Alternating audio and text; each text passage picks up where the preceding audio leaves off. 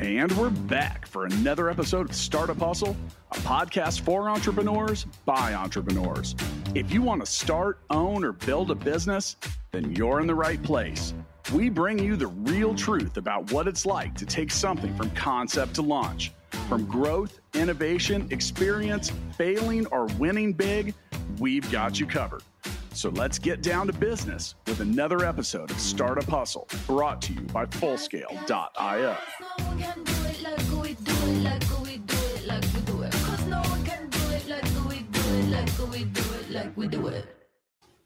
What's up, Startup Hustle listeners? This is Andrew, your host for today's episode, founder Marknology, here with Kevin March. We're going to have some fun today talking about Bitcoin, talking about uh, the company Floating Point Group and kind of what that is. We were talking a little bit about about that before the show. I'm trying to get a good wrap under what that is. Uh, we're gonna have some fun digging into that, and hopefully, you know, be able to provide some insight to uh, anyone interested in in the Bitcoin or digital currency area. I refer to it as Bitcoin because that's how I know of it. But we're gonna dig into some of what the other currencies are. Um, before we get started, shout out to our sponsor. Gusto. As a small business owner, paying and taking care of your team can be tough, especially now. So that's why Gusto built easy to use payroll benefits, onboarding, HR tools. Um, our listeners on the Startup Hustle get three months for free at gusto.com backslash startup hustle. That's gusto.com backslash startup hustle. Uh, I've used Gusto for probably about a year now. I made the switch in 2019. Um, share a little bit more with you in that as we go on the show. Kevin, welcome to the show. Thanks so much for having me. I'm, I'm super excited to be here. Yeah, uh, I'm really interested in. I get an hour to just pick your brain, and I think we're gonna we're gonna have some fun. But um, you know, let's start a little bit uh, before we get right into the details. Let's start a little bit about yourself. Tell us uh, to our listeners, and how did we get here? Um, where you're working with this group?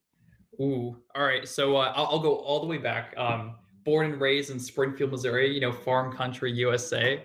Um, okay, I know what that is. Yeah, yeah. You know, I, uh, I I live in New York now, but it's uh, you know, I'm I'm I'm always proud to represent Missouri. You know, we we gave the world a bunch of great things. You know, Harry Truman, uh, Brad Pitt, Budweiser. So you know, I there I I've no shame, uh, you know, being in New York and on Wall Street and telling people where I'm from. Um, you know, where I'm at now, I I, I helped found Floating Point Group my senior year of undergrad and I actually dropped out to to pursue the opportunity. I was I was at UMKC, University of Missouri, Kansas City. I was studying okay. uh, biomedical technology, um, and I've always been really interested in, in, in biomedical technology. I've always been really interested in research, um, but I was a little bit jaded on the space. You know, I'm I'm really convinced that all the work that that biomedical researchers do uh, is you know pretty pretty labor intensive and going to be automated by computer scientists. Um, so you know, I, I, really didn't want to go down that path. I didn't want to get to put myself into a place where I know I know in five years all the lab work that I'm doing is you know going to be replaced by someone who can code and smarter than me. But anyway, um, my senior year, uh, a couple of my friends from uh, from up in Cambridge, Massachusetts, where I was researching at the time, uh, they were like, "Hey man, let's get into this Bitcoin thing." Um, you know, I played around the equity markets. You know, my my co-founder John had played around the equity markets. He considered himself a a part-time quantitative trader. So uh, we got in and we started trading Bitcoin. Um, and that's like that, that was like the premise that really got us to today. We founded Floating Point Group to solve problems that we had when we are when we are trading Bitcoin for ourselves.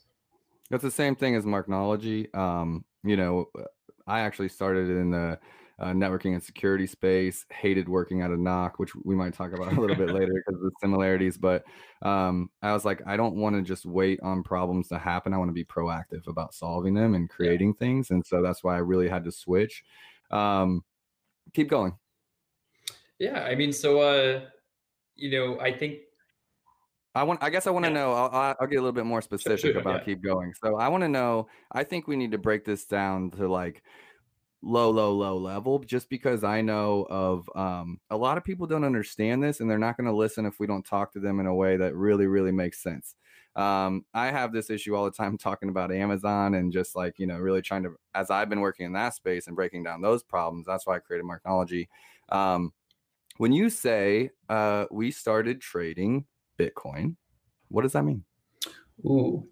Um, so all around the world, there exist these these exchanges that are all trying to be the next Nasdaq. They're trying to be like the next NYSE whatever it is. Um, you know they're they're interesting places to you know to play around on. You can go there, you can load in your debit card, your crypto, uh, your your credit card, and you can uh, you know send them US dollars, and you can buy Bitcoin.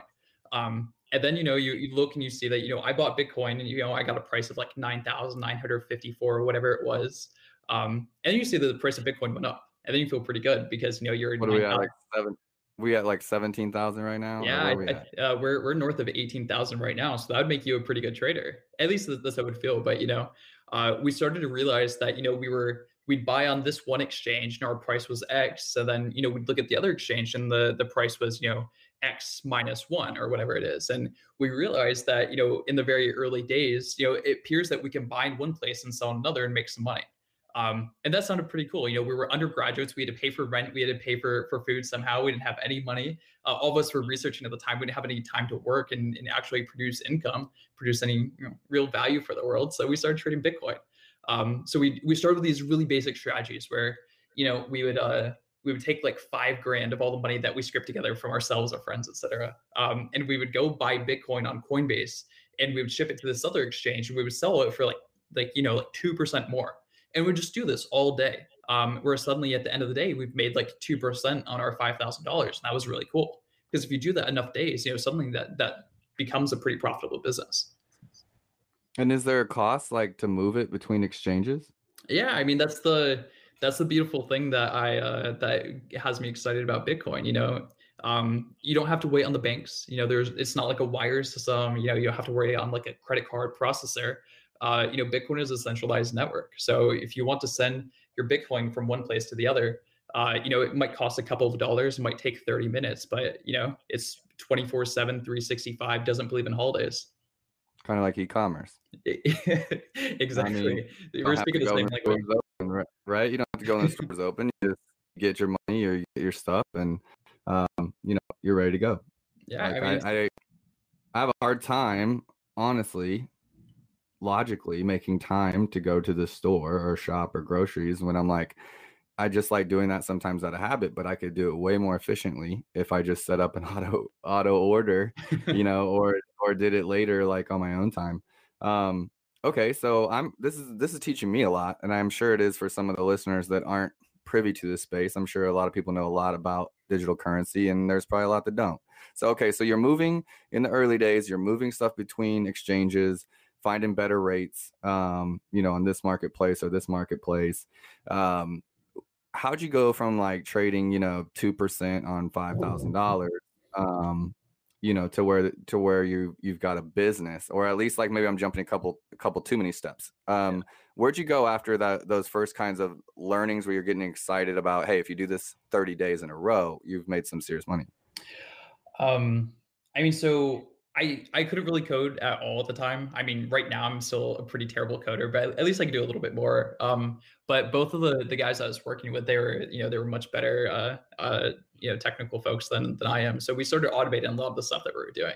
Um, then you know it wasn't we were just doing this a couple times a day when we weren't in class. Then you know 24 7 365 even on holidays you know that we had this thing that was just in the background just you know just doing these trades every time it could every time the market made sense um, so like a script were you running like a, you exactly know, like yeah yeah we, we uh you know uh in the very early days you know we weren't even doing this on like aws or something we weren't doing this through the cloud you know we just had a computer that was running you know a, a local version of this you know as long as we didn't shut down the as long as we didn't close the laptop it was still running uh so that was sounds, that was how sounds super exciting to me like we, you, we figured out something that like how long ago was this?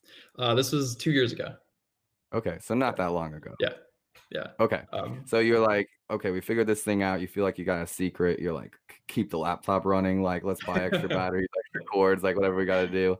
Yeah. Keep this thing running. Um, so you you figured out how to run the script from a local computer, which was which would like go exchange, look at all the different exchanges. Yeah. Okay, and then compare the rates and be like, should I move it or not? Is that yeah, what it was doing? That, that's exactly what I was doing. So it'd be like, okay, you know, this is a pretty cheap price. I'm going to buy. Now I'm going to look at all the other places where I could ship it. Uh, you know, it takes 30 minutes. So we have to factor that in a little bit. But, you know, where can I send it in the next 30 minutes where I can sell it for even more than I bought it? Um, and it just did this all day. And, you know, we, we started feeling pretty smart and we were like, okay, you know, we've done this with, you know, our own personal money. Maybe we can actually raise some funds behind this. And that, that's when we thought that we were uh, we're, we're gonna get uh, you know pretty professional. So we donned our suits, we we strapped on our backpacks nice and tight. We took a bus to New York City when we uh, we went and pitched some investors. Um, okay. Yeah, I mean that that how that, did that go? they they thought we were cute. Um, you know, we we rolled in, we wore ties, and that was that was like probably like the biggest mistake um, you know that I think that that thing right there kind of kind of showed who they were talking to. But you know, um, we found some investors who are who are willing to play around with it. You know, people who you know they they they can write at least a little bit of a check where you know they're like, okay, if you lose this money, it's probably not the biggest thing in the world, but you know you might make it. So that's that's cool. They're willing to take that risk, and you know they were from the background that they could take those risks. Um, and suddenly, you know, we were sitting there as as undergraduates in our last year of college, and you know, suddenly we had some money looking in front of us. Um, and we were like, hey, we just kind of accidentally formed this business. You know, where do we go from mm-hmm. here? So then we got really serious. You know, I, I dropped like half my classes. Uh, I said serious, and uh, my my computer started talking to me. But you know, we, we, I dropped some of my classes. We started, you know, spending. You know, we had someone dedicated around the clock to watching it, make sure it started working. Um, and we spent all of our time just building all of this infrastructure you know building the technology to make sure we can connect to all of these exchanges quickly uh, you know building this technology so that we could see where our bitcoin was at any given time and we mm-hmm. realized mm-hmm. that you know we'd spent like six months building you know we just done nothing but build this underlying infrastructure and that's when uh that's when it kind of kind of clicked for us that like that's probably the business you know if we're doing this and you know uh, i bet everyone else who's ever wanted to trade bitcoin you know if any of them want to get serious about it i bet they're building this too. And that, that's when like the the light bulb kind of went off for us. Um you know just to relate it to my own story i was working at a medium sized retailer like 300 employees or so. Um it was my third year in e-commerce. After i had left the, the kind of networking world i went to a startup and then an e-commerce manager and it was the same situation and i think you know this show is by founders for founders and there's so many similarities between it um, you know but i was helping uh, the company at the time navigate these challenges on amazon and this was like seven eight years ago um, and it hmm. was you know they had map pricing issues they had reseller issues they had you know um, they had salesmen that were selling to brick and mortars that were putting it online and do you take that away from them because it's challenging this space and um and then i worked on a freelance project with uh adidas as they say in uh I was like, how am I working with a company like this? Well, there must be a lot of people. If Adidas is having this issue, what other brands are going to have this issue or are having yeah. this issue right now? I'm going to focus on these issues that they're having um, and that became my business as well. And it was it was legitimately like if i'm having these issues someone else is having these issues um, and it's it's one it's entrepreneurship 101 anytime you're creating a business to solve a problem uh, you probably have a pretty good idea. Okay so uh, you went and got investors. You started seeing that like these scripts and the more sophisticated you got you're like this is actually the solution um, you know that we're going to try to push how long ago is that and where are we at now? So that was uh to, so put it put this in perspective it was early like late 2017 late late 2017 early 2018 that we're playing around with these scripts and we're you know we're we're trading these these cryptocurrencies. But uh i think like about halfway through 2018 um that, that that's when we really figured it out. You know we went and talked to a bunch of people who are doing the same thing and then that that's when it clicked. Um so the first thing that we did is we we came to the conclusion that we didn't know anything about starting a business. We knew a lot of people that did, uh, but we knew nothing. Uh, so we went through an accelerator, um, and that that was honestly a, a hugely influential experience. So, so we stopped. Was, what, can I ask what the accelerator was? Um, it's the MIT Delta V accelerator for uh, for companies founded by MIT students. Okay. Um, it was it was New York based. It was awesome. We they had us on uh, um, they had us on on Roosevelt Island. It was just you know this beautiful space they put us in, and the whole goal of the summer is just you know either prove that your idea is good or quit while you're ahead. You know, don't waste any more time other than your summer because you have so many valuable things that you could be doing. And we really took that to heart. We we stopped writing code. You know, we just went and we talked to you know about as many people as we can people who are in cryptocurrency trading but people who weren't you know we we talked to all of the major wall street firms hedge funds asset managers banks, brokers, exchanges, et cetera. We just want to know how this world works. Um, And at the end of the summer, we walked away with a really strong idea. You know, after hundreds of interviews, you know, primary market research 101, you know, we walked away with this this really grandiose idea of what the future could look like for Bitcoin trading. And we knew where we were, and it was a really far ways away. And that's what we wanted to focus on. I think one major point here is um, you know you were doing all this you you have a background in like you know research yeah. and you're doing all this research but you're also taking action at the same time right and it was the action that got you to the next level even though you could have researched all day right exactly. you could have researched yeah. bitcoin if you had never made moves and never wrote that first script and never moved to the second iteration and onto the third um you know so you're talking about like all these people you interviewed and i did it quite a bit differently in regards to I didn't know of anyone doing what I was doing at that time. I couldn't find them. Like it was yeah. just Elancer, Upwork, and like that was it. Um, so and I I also didn't love asking for help. I think there was a difference in university levels probably and where you're at in the in the country and like who you're dealing with. Um, you know, it was it wasn't second nature for me to just like this person wants to help me, this person wants to help me, or, or it didn't have those business connections. So it's yeah. very like in some ways it was great because it was you know i didn't have anyone telling me do it this way or do it this way or do it this way. Um, but now i'm i mean i'm someone that like pays for coaching now and like you know i completely see that kind of mentorship differently. But i think that was really big and you didn't even really harp on it but it was this action for months or years um, and then you get to this accelerator that probably brings intentionality around what you need to think about um, and then going out there and and asking people in the industry what was going on. Can can we break that down just a little bit? Like, yeah. what did you know? What did that? What would a meeting look like with an industry leader that you're like? Yeah. Hey, I talk to you about you know starting a firm or a group around helping people trade Bitcoin. Like, uh, you have a company too, and I want to pick your brain. Like, how did that go down? So, uh, I mean, it helped. You know, there's so many disadvantages to starting a company while you're young um, but here's the one really thing that's good. You know, you can play the student card, and we played it as as you know as hard as anyone could possibly play it. So every single person we reached out to, we're like, hey, you know, we're these young students. We're excited about the world. You know, you have such a cool job. You have such a cool company. We just we'd love if you took a little bit of time, 20 minutes. We'll come to your office. We just love to learn about what you do. Um, and everyone took that meeting you know it, we had like a 98% response rate from you know as as high as you can go on the executive ladder it was fantastic um, so you tracked your response rate. Oh, absolutely. Yeah. I mean, we reached out to thousands of people. Um, you know, and you know, us being researchers, us being quantitative, we want to see, you know, like, okay, if we take this pitch, does it work? If we take this pitch, if it works, and the one that always worked was, you know, just talk to them about like, you know, real things. You know, like we're students, we acknowledge we don't know the world. Teach us, help us, you know, and maybe we'll do something interesting that you want to be involved in or that you want to watch from the sidelines. You know, maybe this is you know entertainment for you but you know something we we were able to get a lot of real value out of it Americans with humility. Strange. I don't know. Strange. It was a different time. yeah, I guess so. A couple years ago. No, but for real, I know that they like as someone that's um, grew up overseas and traveled and you know this is home um, but students abroad have a different kind of mindset you know in that regard to being the student um, and it's super cool you guys leverage that i mean i have so I'm a mentor at UMKC. Um, I also got a d- oh, design thinking uh, master certificate from uh, Springfield, uh, Missouri State. Yeah, look at that. This year, so a little home.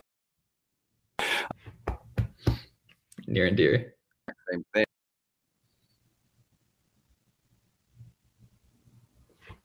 You know, can I learn about this? Um, and I feel like in doing so, where I was giving back, it's kind of opened up my mind because I've been doing this several years. It opened up my mind to be able to say, "Hey, I'm going to ask up," um, you know, and and I actually like really enjoy it. I think you'd be surprised why that open rate was so high is because um, money's not involved, and so I feel like, and I'm a bootstrapper, so uh, I felt like it was an easier. Is I got a little bit get I got to be a little bit more creative in in my responses and like the advice I was giving because I knew they didn't have money. They're students. I get to think outside the box versus like the staple answers I need to tell a big brand or someone like yeah. that. It's like a different conversation. I'm not going to talk to a competitor in the same way I'm going to talk to a student. You know? Yeah. Um, no, so I just digging into that a little bit. I think it was huge, and it's something that we can all learn. Whether you're trying to be an entrepreneur, you're already one, or you're a founder. Um, you know that market research part and then another thing i think we're we're very much the same in regards to the a b testing part right? So i would i think i'm a data yeah. scientist now as far as amazon goes and understanding the algorithm and the keywords and we could probably chat all day about that data. I think you would really geek out. And if you ever want to build another software you let me know. But um you know that a b testing thing is so so so important. It's not about being perfect. It's about trying two three four five different ways uh, whether it's an email marketing campaign whether it's a sales header whether it's a linkedin you know dm you know whether it's an instagram dm it's try try try try try and try again and and track your results you know yeah. i think that's a big thing so you guys knew um, even when you're in that infancy stage that you wanted to be tracking all this kind of stuff yeah, I mean, uh, it, it came from the background. You know, like we we knew that that in order to in order to improve anything, in order to research anything, you have to understand what you're working with. Uh, so we tracked everything, and we still track everything religiously. Um, you know, it's like the the most common word that we use is is metric as a business you know because like, we always want to be able to quantify down, things down to metrics so like you know we have metrics to understand how fast our engineering is going you know the visibility that we have as a brand you know of course you know how our, our product is working you know the, the performance metrics of it um but it all came from from inception you know at that point you know we knew even then that you know there are ways that we can improve things that we're doing you know there are ways that we can share off hours of these processes that we spent our entire summer on and and that's where it started I love that. I feel like I've been working on that, maybe not in completely in business, but like for me that started out in entrepreneurship, it was like I wanted to improve my my life. I wanted to improve yeah. my quality of life. And I've been making all these little enhancements that save me an hour. At first it was I wanted to save two hours of driving in traffic. Right. And it was like, you know, it was I really did. I hated it. I was like, man, I could have gone to the gym twice a day. You know, that's how I was thinking, like in this amount of time I've sat in traffic um, I didn't start documenting until much later. Did you get that from? Was that from school or was that from the accelerator that they really kind of hammered that in, or what would you attribute that to? Um, I think it was, uh, you know, personally myself and my my co-founder John. Um, I, have two co-founders, John and Ben, uh, but specifically John. You know, he and I have been best friends since we grew up together in Springfield, Missouri. Um, he, he he's there too. Um, but this was both something that he and I did during undergrad. And We talked about this all the time. You know, we used to track, you know, we used to track, you know, like the price per calorie that we were spending on our diets to see if we could save money. Um, you know, I used to, and I actually I still re- religiously track the uh, the amount of time that that I sleep each night. You know, um, I, I, track like my weight over time just because like it, it's nice to have data because how can you make decisions? How can you make real world concrete decisions without any sort of data? And you're just like winging it based off your gut, which you know some people have done that really well, but like I'm not one of those guys. I'm a researcher. Um, I want to see numbers. I want to see data. I want to be able to crunch it, and I want to be able to use that to make real world decisions. I'm really confident in. Yeah, especially around money.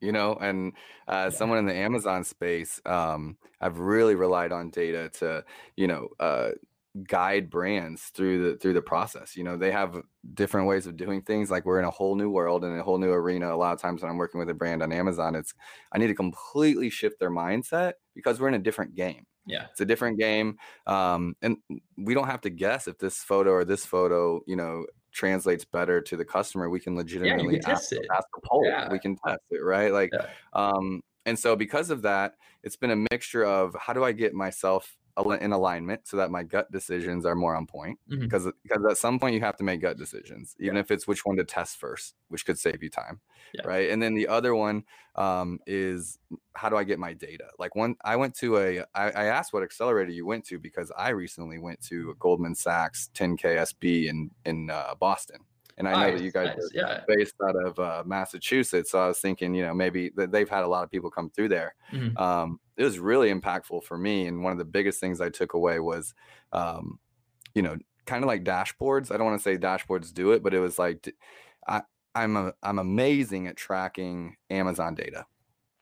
It's not the same inside my business yeah. right in regards to like how do i take like our social media efforts and our uh you know our web efforts and our google analytics and our like my you know our time tracking and like my employees all that kind of stuff and how do we really know how everybody's doing and it's been a journey for me since the beginning of the year to try to like solve for that solution um okay let's take it mm-hmm. into you know kind of what you guys are doing so how does this like personality trait that you know maybe you and, and your co-founders have had made um, your marketplace better?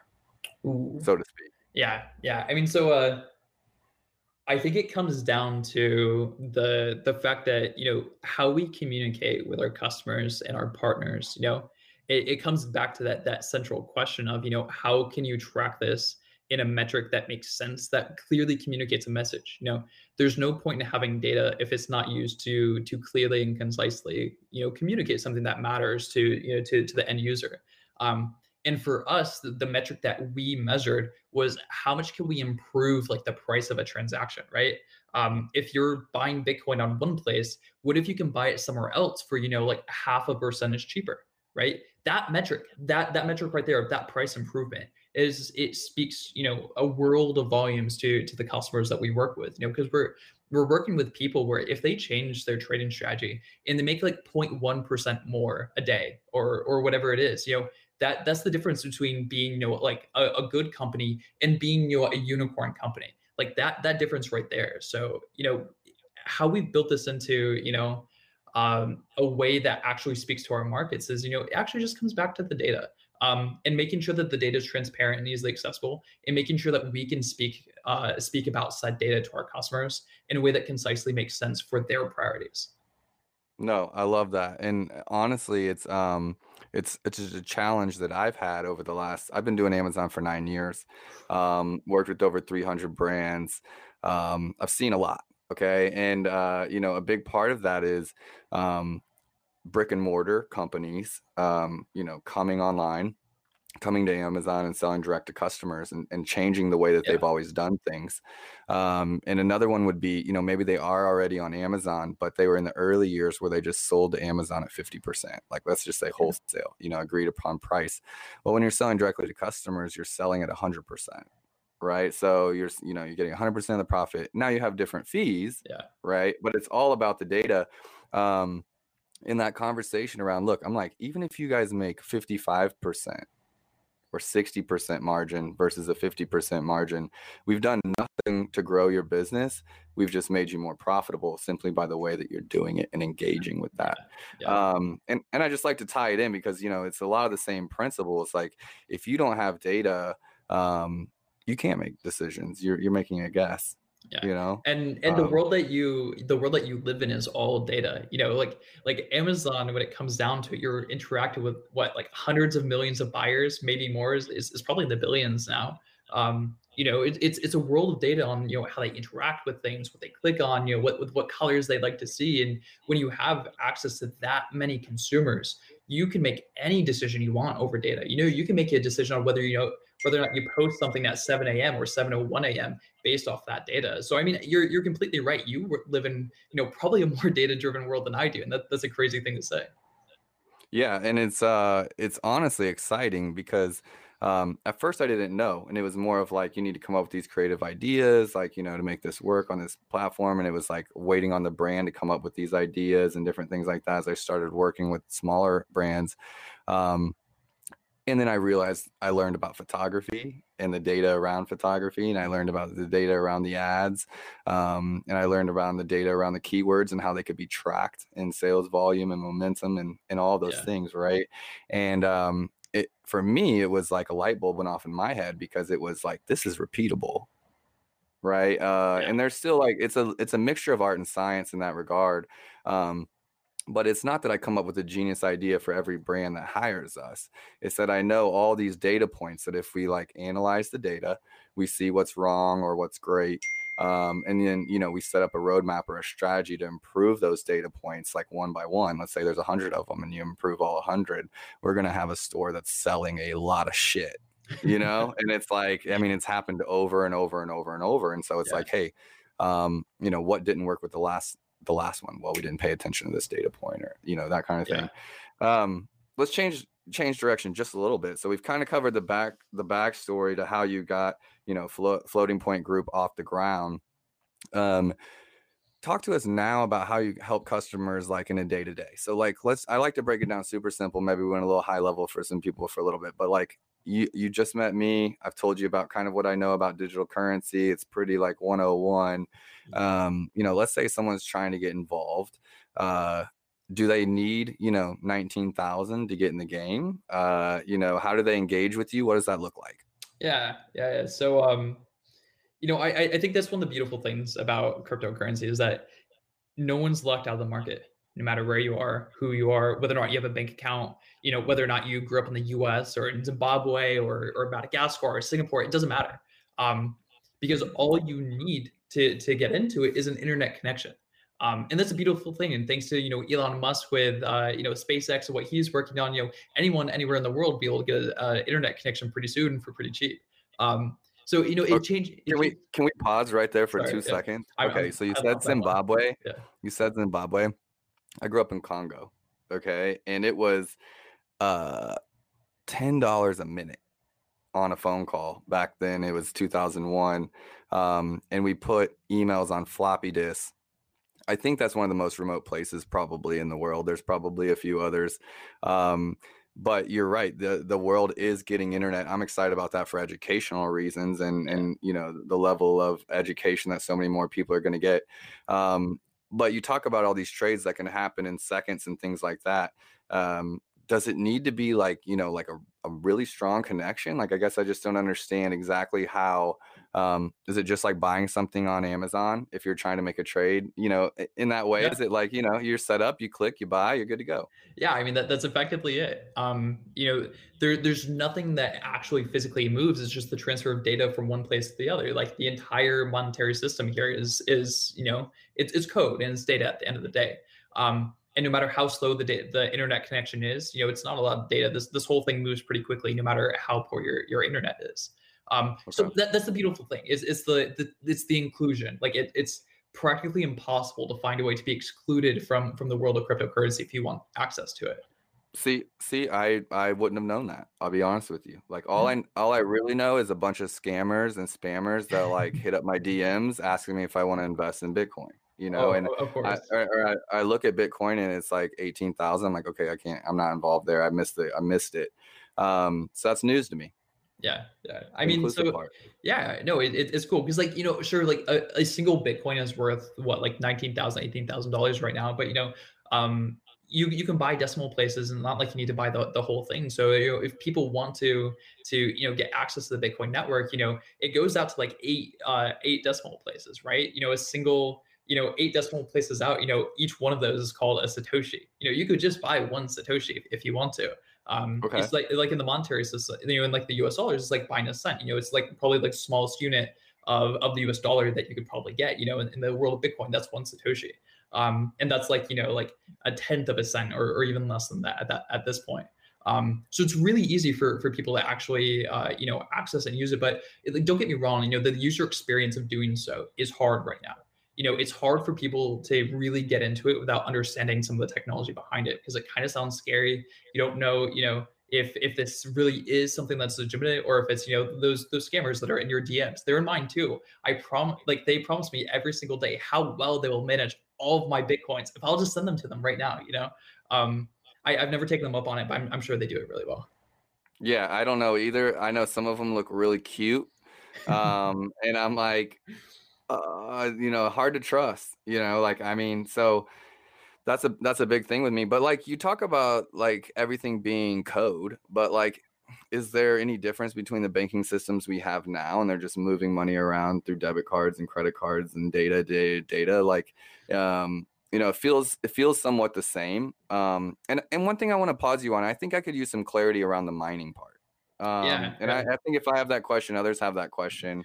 Um, can, do we want to get to that later? No, you, you, the, the two questions you just asked are you know, perfectly linked. Uh, so we'll, okay. talk about both right now. Um, so when I say that the Bitcoin, uh, you know, the Bitcoin network and in all cryptocurrencies, there's just code. Um, you know, realistically, what it is is it's made up of a lot of people uh, who all agree effectively in consensus that something should happen like you know when you you know swipe your your bank of america credit card or you know your debit card whatever it is you know you're waiting on you know your your friends at big old bank of america to say yes you know thumbs up i think this should happen. Um what if you didn't need someone else's approval right? Like what if you know no matter what happened in the world you would never ever have to worry about bank of america saying no right That's a crazy concept. It doesn't matter in America. That's true. You know, we've we've benefited from from the ideas of, of financial stability for so long that a lot of these concepts sound crazy. But what about in Hong Kong, right? Where protesters and you know students and any anyone who raised their uh, their voice against what was happening there, a lot of them found their bank accounts drained you know a lot of them you know, went to you know pay for food you know that way they could go back the next day they could protest and they can't buy anything because you know their their their debit cards were drained. You know suddenly the idea of having you know complete financial control matters a lot more when things like mm-hmm. that are happening. So sure you know in the us it, it probably doesn't matter too much but you know around the world it really does. And I'll, so this is why it matters. Um you know it's this this concept that i was talking about about consensus right this is essentially the same thing as democracy, right? You know, what happens every time you submit a Bitcoin transaction is that everyone else in the world can see it. Everyone else who's, you know, dialed into the Bitcoin network supporting it, they can all see it. And as long as the majority of those people say, yes, this is a good transaction, it will happen, right? There's no one person that controls it. There's no two people, there's no company, there's no organization, no one controls it. Um, you can contribute to it just as easy as I can. Uh, you know, you just have to be able to interact with the network. Um, so it's this beautiful concept that you know no matter who you are around the world, you have an equal vote to everyone else does, and you get to approve or deny those transactions. Which means it's it's really really really hard to shut this down because you'd have to go find every single person in the world who believes in Bitcoin. and you'd have to take away their internet access, and that's never going to happen. Mm. I like that. Um, that's powerful stuff. I think, and uh, as someone that's very passionate about those things, um, freedom, financial stability um you know inclusion to me. Yeah. uh yeah as someone that's been around the world where people we don't have all these freedoms um you know it's not that hard for me to believe or or to imagine you know yeah. those things happening. And when you're talking about you know bank of america uh like you know needing to process that transaction that was exactly what i did at a NOC. That i was telling you about that i was like i hated this. I was like this is where it people go to die. Like i'm leaving. Uh, i'm not gonna die here. I'm not gonna die here. And it was more money than i'd ever made at that time. And it was exactly that. It was watching a network. Uh, if the networks get overloaded, uh, essentially you get denied at the register. It'd say timed out or whatever. And then, you know, MasterCard, the company behind the credit cards or, you know, Visa and MasterCard would stand in for Bank of America or Commerce or whoever you're using as a bank and would process that transaction for you. And, you know, in my mind, I can, I can 100% see, well, like, what if that breaks? What if that next process breaks? Like you just don't have money? You just you know you just like you don't have access to that? You have someone telling you like no you can't get your your funds in that way? Um you know that's kind of crazy to think about yeah, and you know, I think that's that's one of the things that really got me interested in just the the the philosophy behind it. Um, and of course, you know, so many people who are in the world of Bitcoin, you it's like a cult effectively, where all these people are shilling their, you know, if you're not in it, you're not one of us, or you should just get out. That, that that's not true. You know, like don't get me wrong, I have a bank account. I love having my bank account. I have a credit card. I swipe that thing daily maybe a little bit less i'm, I'm pretty frugal but you know you, you get the picture right like i still believe in the in the, the financial uh, realm but you know i believe in insurance and i believe in managing my risk um, and I'll tell you what, the Bitcoin that I have, you know, this is insurance against the world going going crazy, right? You know, um, it, it's a really interesting concept that you know these these two things are probably inversely correlated. If the whole world does well and you know everyone comes together in harmony and unity and prosperity, mm-hmm. then you know Bitcoin probably won't matter that much. But what if it doesn't happen like that, right? That, that that's where Bitcoin comes in, um, and that's why I really want to make sure that you know we have this this you know layer of financial stability around around the world. It's, it's an insurance policy, effectively, uh, for for the world to continue to be able to operate. That's definitely where my interest in it comes. Is you know as I'm building my my multiple businesses and like you know uh my like acceptable for risk is very high right now. Knowing like, you know, where I want to be with those things and what I want to invest in and, you know, whether it's real estate, whether it's Bitcoin, it's the market. Um, you know, I've started digging in. I've started listening to podcasts. So I was super excited to get you on the show today to just kind of ask some of these basic questions. I, you know, that I think a lot yeah. of people have. Um, can can we talk just a little bit more about the mining? Like I just I guess I just don't understand understand yeah, that part. Yeah. And uh, cuz it seems like there's money made in trading and there's money made in mining. Yeah. Yeah. So, uh, I mean, step one of mining, you know, you have your pick. You know, I'm, I'm kidding. Um, you know, the the process of mining is that consensus, right? You know, okay. every time I do the work to make sure that I can improve someone else's transaction, um, I enter myself in effectively for a raffle. You know, everyone who contributes to to figuring out if these transactions are real or if they're fake, you know, they might win the block reward. You might get paid in Bitcoin for doing that work. Now, the process okay. of mining for for Bitcoin, you know, it's is based on on a concept of doing work, right? Um, and one way that you can quantifiably do work is that you can solve math problems. This is a, a type of work that computers really understand. You know, you understand that you know you know doing this sort of, of math problem is very computationally difficult. So if you've solved this problem you know it proves that you did the work necessary uh, for for verifying this transaction. And the idea here the idea here is that you can quantify the the you know the voting power that people have right? Um, so it's not just you know one person with one computer you know they can have an unlimited amount of votes of effectively you know uh, which transactions are good and which transactions are bad. Um, the process of, of doing these math problems democratizes it where effectively you know it's probably impossible that you're going to have enough cpu on your own uh, to go against the, all the other people who are supporting the blockchain network. You know, is supporting um, the Bitcoin blockchain. Um, so in the process of doing these these math problems, um, you know, it's it's effectively wasted work. But what it does, it just it simply proves that you've dedicated the resources to to uh, you know verifying the transaction. Um, so what is can we yeah. what does that look like? I guess I'm just imagining like two plus two is four. Like, you know, like what it like so okay, so you're verifying someone's trade. Like, how do you have any right to say, like, you know, whether me and my dad like trade a coin um or a part of a coin? Um, what kind like what math problem arises for you that you need to solve that says yes, this is done because you're you know you've been validated that you did explain this to yeah. like a common person i don't i don't understand yeah so so, so you say like I'm gonna be a miner. You're I'm gonna be a miner, yeah. and I get plugged in. Someone like you plugs me in. You're like, look, I'm gonna show you how to process transactions, and you're not gonna invest any money, but you're gonna do these problems. If you get enough raffles, like you'll eventually start collecting some coin, and yeah. then you know you're like you're working for money. So, what does that look like? And what do I do at the computer? Like, do I just allocate resources for my computer to do work for me, or am I physically doing it? So so it, it's your computer doing the work. Um, so what you're doing is you're effectively locking up your computing power to just solve these problems all day, every day.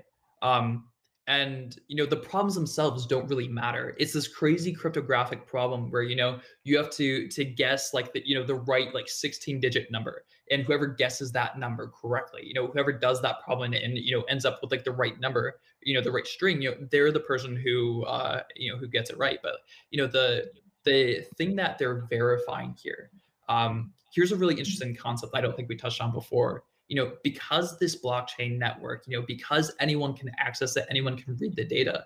Um, there's, you know, it's there's absolute transparency into who has what money.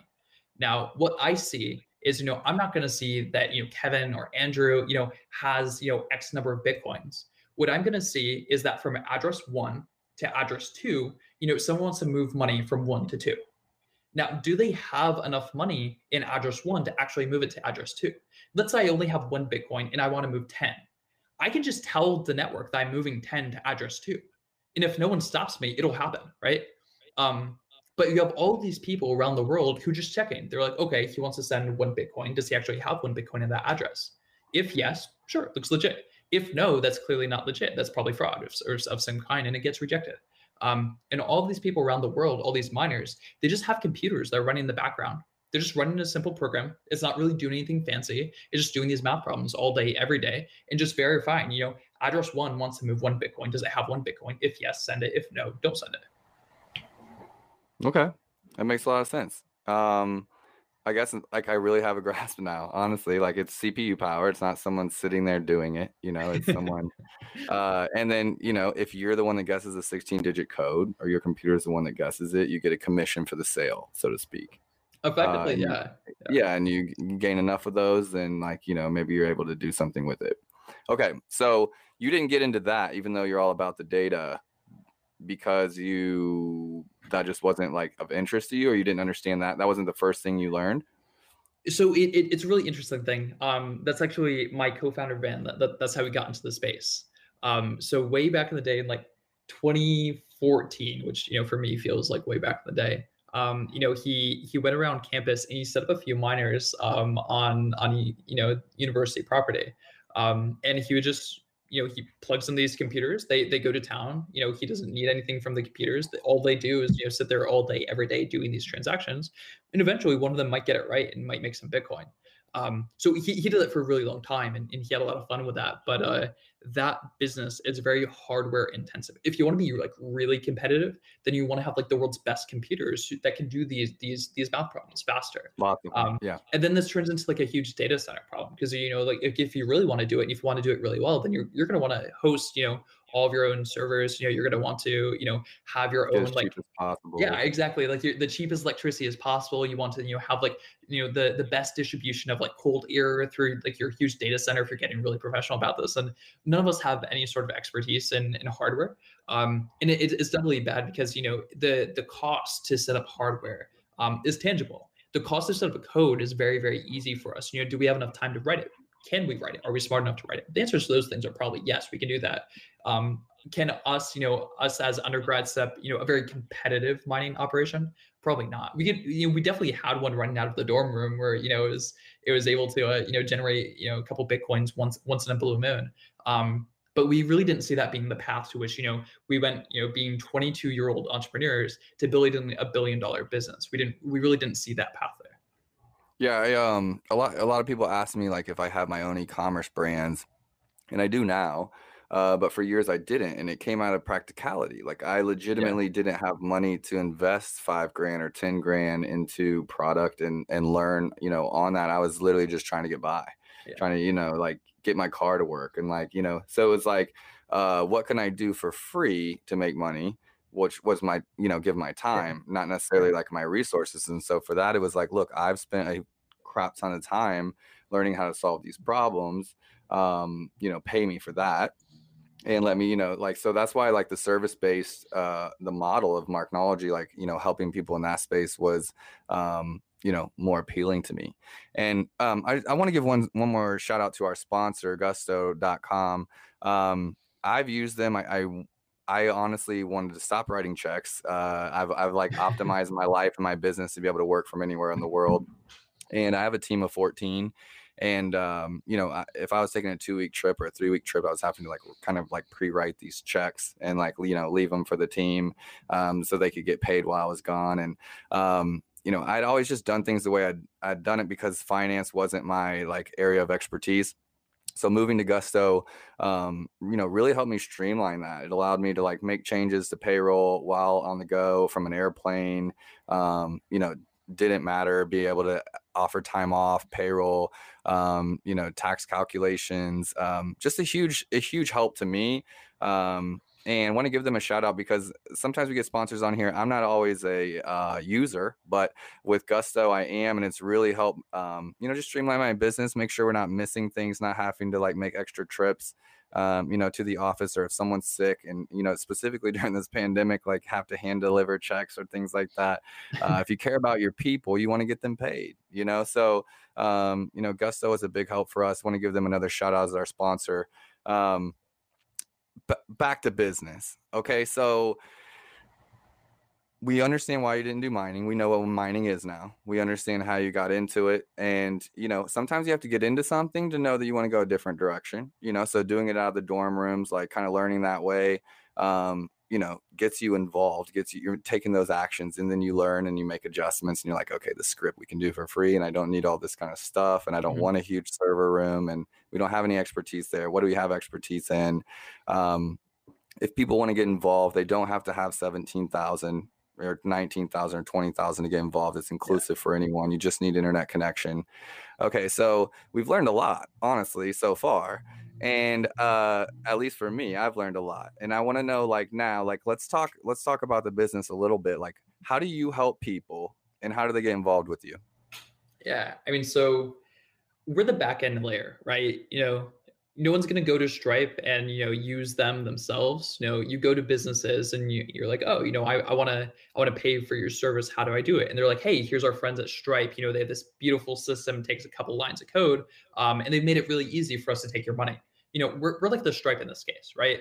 Um, so we're never going to see any any any uh, end customers. What we're going to do in the background is we're going to make sure that everything's moving safely and efficiently um, and we're going to provide all the developer tools to make sure that you know the businesses that you want to patronize are doing it efficiently. Um, so what we have is we have a list of of people who've built you know beautiful products on top of our product. Um, and that's how I recommend to get involved because you know I know that they work, I know that they're trustworthy because we've helped build them. Um, so we're really mm-hmm. invested in in those people's products because like we know, you know, out of everything in the world of crypto, you know, some of it's kind of sketchy. I agree, but like we know those people and we know them. We've been to you know to their offices, to their homes. We know that they've worked with good technology because we built it by hand ourselves. Um, so those people get involved and. Uh, you know, if you look up Floating Point Group and you know in uh, uh, Google News, you'll see you know some of the partners that we've done press releases with um, those people have awesome products. I would really suggest you, you you use them. They provide some of the world's easiest experiences to to get into crypto. Awesome. And is there like you talked about it being inclusive? Um, is it truly like anybody that's like looking to invest? Is there kind of a minimum to get involved with? You know, those all those companies probably have their own um, stipulations to getting involved or investing with them. And and if that's the case, just let me know. Um, you know, I just think uh, as we go into like you know 2021 this is just going to continue to grow like we're both in spaces that aren't going anywhere they're going to continue to grow um, and I'm, I guess that's where I was when I got into real estate. I, I thought, you know, I needed 10, 15, $20,000 to get started, you know, on my first home. That wasn't the case. You know, I really, I think I bought my first two bedroom, one bath house uh, for like, you know, I put $3,500 down you know and so uh, in my mind it always been like just this large number to get to get involved um it's not the case. You're absolutely right um you know the the groups that we work with you know have have you know higher numbers on these things but if you want to talk about inclusivity if you have five dollars ten dollars you can go on on some of these businesses and you can buy you know your first uh, you know partial bitcoin um, you know, you can go on Coinbase, and Coinbase has you know probably the world's easiest experience for this. You know, you can hook up your debit card. You know, you can spend five bucks, and you know, you don't have to worry about it after that. You know, your your your Bitcoin is just there. It'll never go away from you. Um, and suddenly, you know, you have a little bit of exposure. Um, you know, the the bigger you get, the more sophisticated it, it becomes. But you know, at the end of the day, you know, it, it's as easy as that. You know, there are places around the around the U.S. and around the world where you know it's an actual physical ATM that you can find on the street, and you can go and you know stick in a five dollar uh, bill, it, you know, and it'll it'll spit out you know five dollars worth of Bitcoin. Um, and you know you have to do something with that you know but they they will either give it to you on an app where you can you know have you know you can see a little balance there or they'll actually spit out on a piece of paper that actually like contains like the the digits for the bitcoin to actually access that because at the end of the day it's all code and uh, and data right? So sometimes they have to actually give you a piece of paper that contains it. Um if, long uh, story, yeah long story short the, the, the barriers to entry here are are you know as low as they possibly be. I love it. Um you said coinbase right? Yeah. Okay so um what happens if if Coinbase goes down? Where does your Bitcoin go? That's a really good question, um, and that's why now all of this, you know, we have to give our, of course, our legal disclaimer. We offer no legal investment, financial, tax advice whatsoever. However, um, I personally would not store my my money on on exchanges because at the end of the day, these people are startups now they're much more you know they're they're large very successful startups by this point but you know at the end of the day you know uh, it's it might be difficult. If coinbase goes out of business tomorrow um, i actually don't know what to tell you. Um, that's the critical risk that that my business faces as well. And we're working with people who have you know a lot of money that would potentially be at risk if, if that happens. Um, so you know there are lots of ways to hold your your bitcoin yourself. Um, you can do the really radical ways where you just memorize that number and you just pray to god that you never forget it um, tattoo it. Yeah, you know, tattoo it, then you know, uh, or memorize it, you know, and and you know, I I've done that, and you know, it's terrifying because if I ever forget that number, then I'll never be able to access this. But you know, it's it's that concept that no one can ever take that out of my memory right that is permanently mine no one can ever do that that's fantastic but you know there are a lot of ways to do this you know if you look up like bitcoin wallet on google right you'll find you know tens and hundreds of services that help you hold it for yourself you know on your computer or on your phone etc where you're not at, at risk of you know someone else's business going under or getting hacked Okay, so let's say their business goes under, but you still know the code. Do you only get the code if you pull it out, or you know while it's still there? Um, you know, how's that work? so when when you're working with businesses like coinbase you know these uh, at the end of the day it's still you know a centralized company where they have a headquarters and a ceo etc um, you know if it's in their possession you're just you're you're at their you know at you're at the risk of them saying no just like you are with bank of america so you know if you go and you tried to even if you you you know uh, when you bought that bitcoin you knew the code that was associated with it when you sent it to someone else for example, Coinbase, um, you no longer have you know that the access to the wallet where it was at. You never you no longer know that code. Um, so the issue is if it's just sitting there, you know, controlled by someone else, you're at risk of you know a centralized point of failure, just just like the problems that I was talking about with the with the U.S. financial system. Um, so there are a lot of benefits to, to holding it yourself. It is dangerous. It is hard. What if you lose like your your USB drive where you're storing the code for it, right? That happens. There are crazy stories about it. Um, so you know, don't don't put your life savings into it, please, dear God, right? Don't put your life savings on a USB drive. Uh, but you know, if you have a thousand dollars there or something where you know it, it's safe and it's outside, you know, the rest of the world, you know, there's your there's your insurance. Yeah. No, I just uh, these are real practical questions, and maybe not the questions you always get into, but no, for no, me, I love it. Awesome. Like I just think it brings a lot of education to the space and you know, I give out so much value and so much content uh like for free around Amazon because I'm just so passionate about it and I want people to really know no, like I get it that Jeff is a billionaire, you know, 10 times over, 100 million times over. Uh but we help local businesses.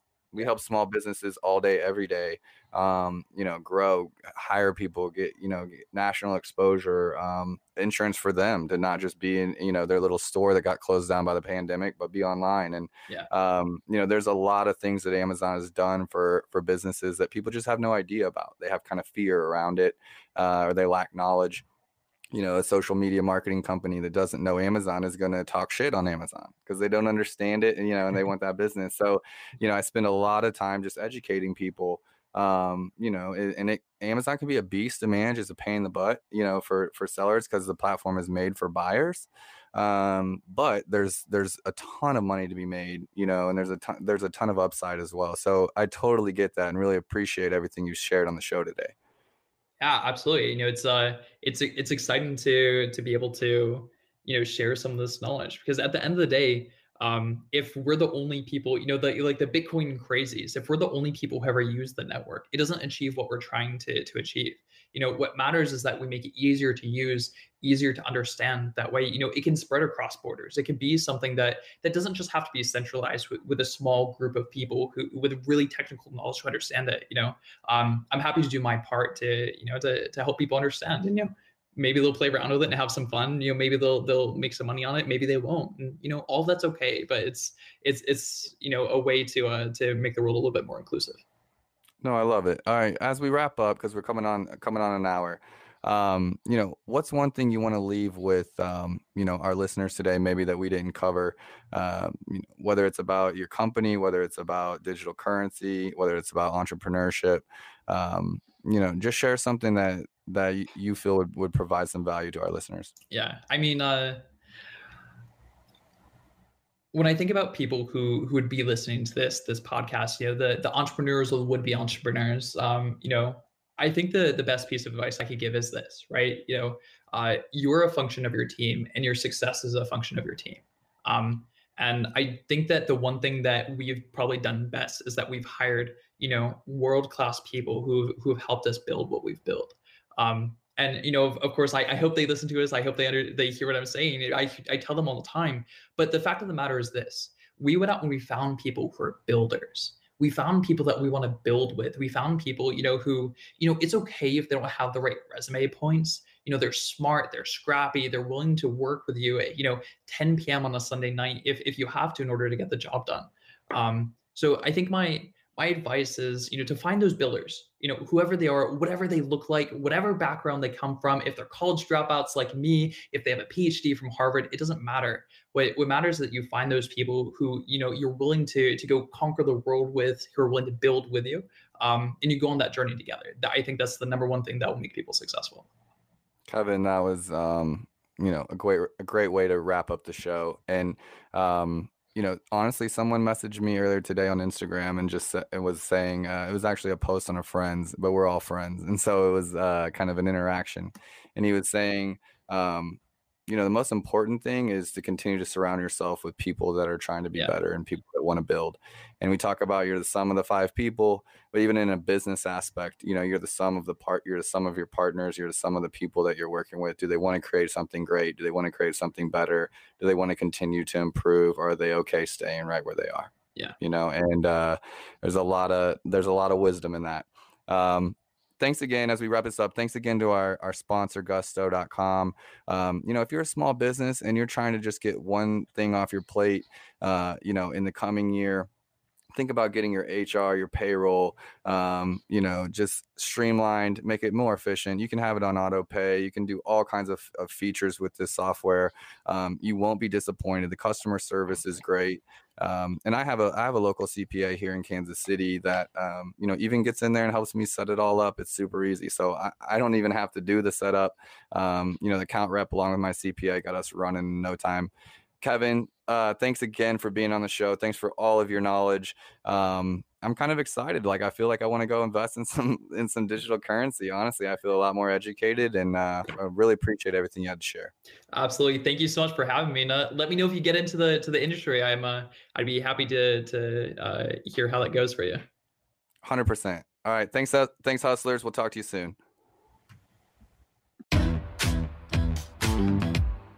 Startup Hustles brought to you by Fullscale.io, helping you build a software team quickly and affordably. Make sure you reach down and hit that subscribe button, then come find us on Instagram. See you next time.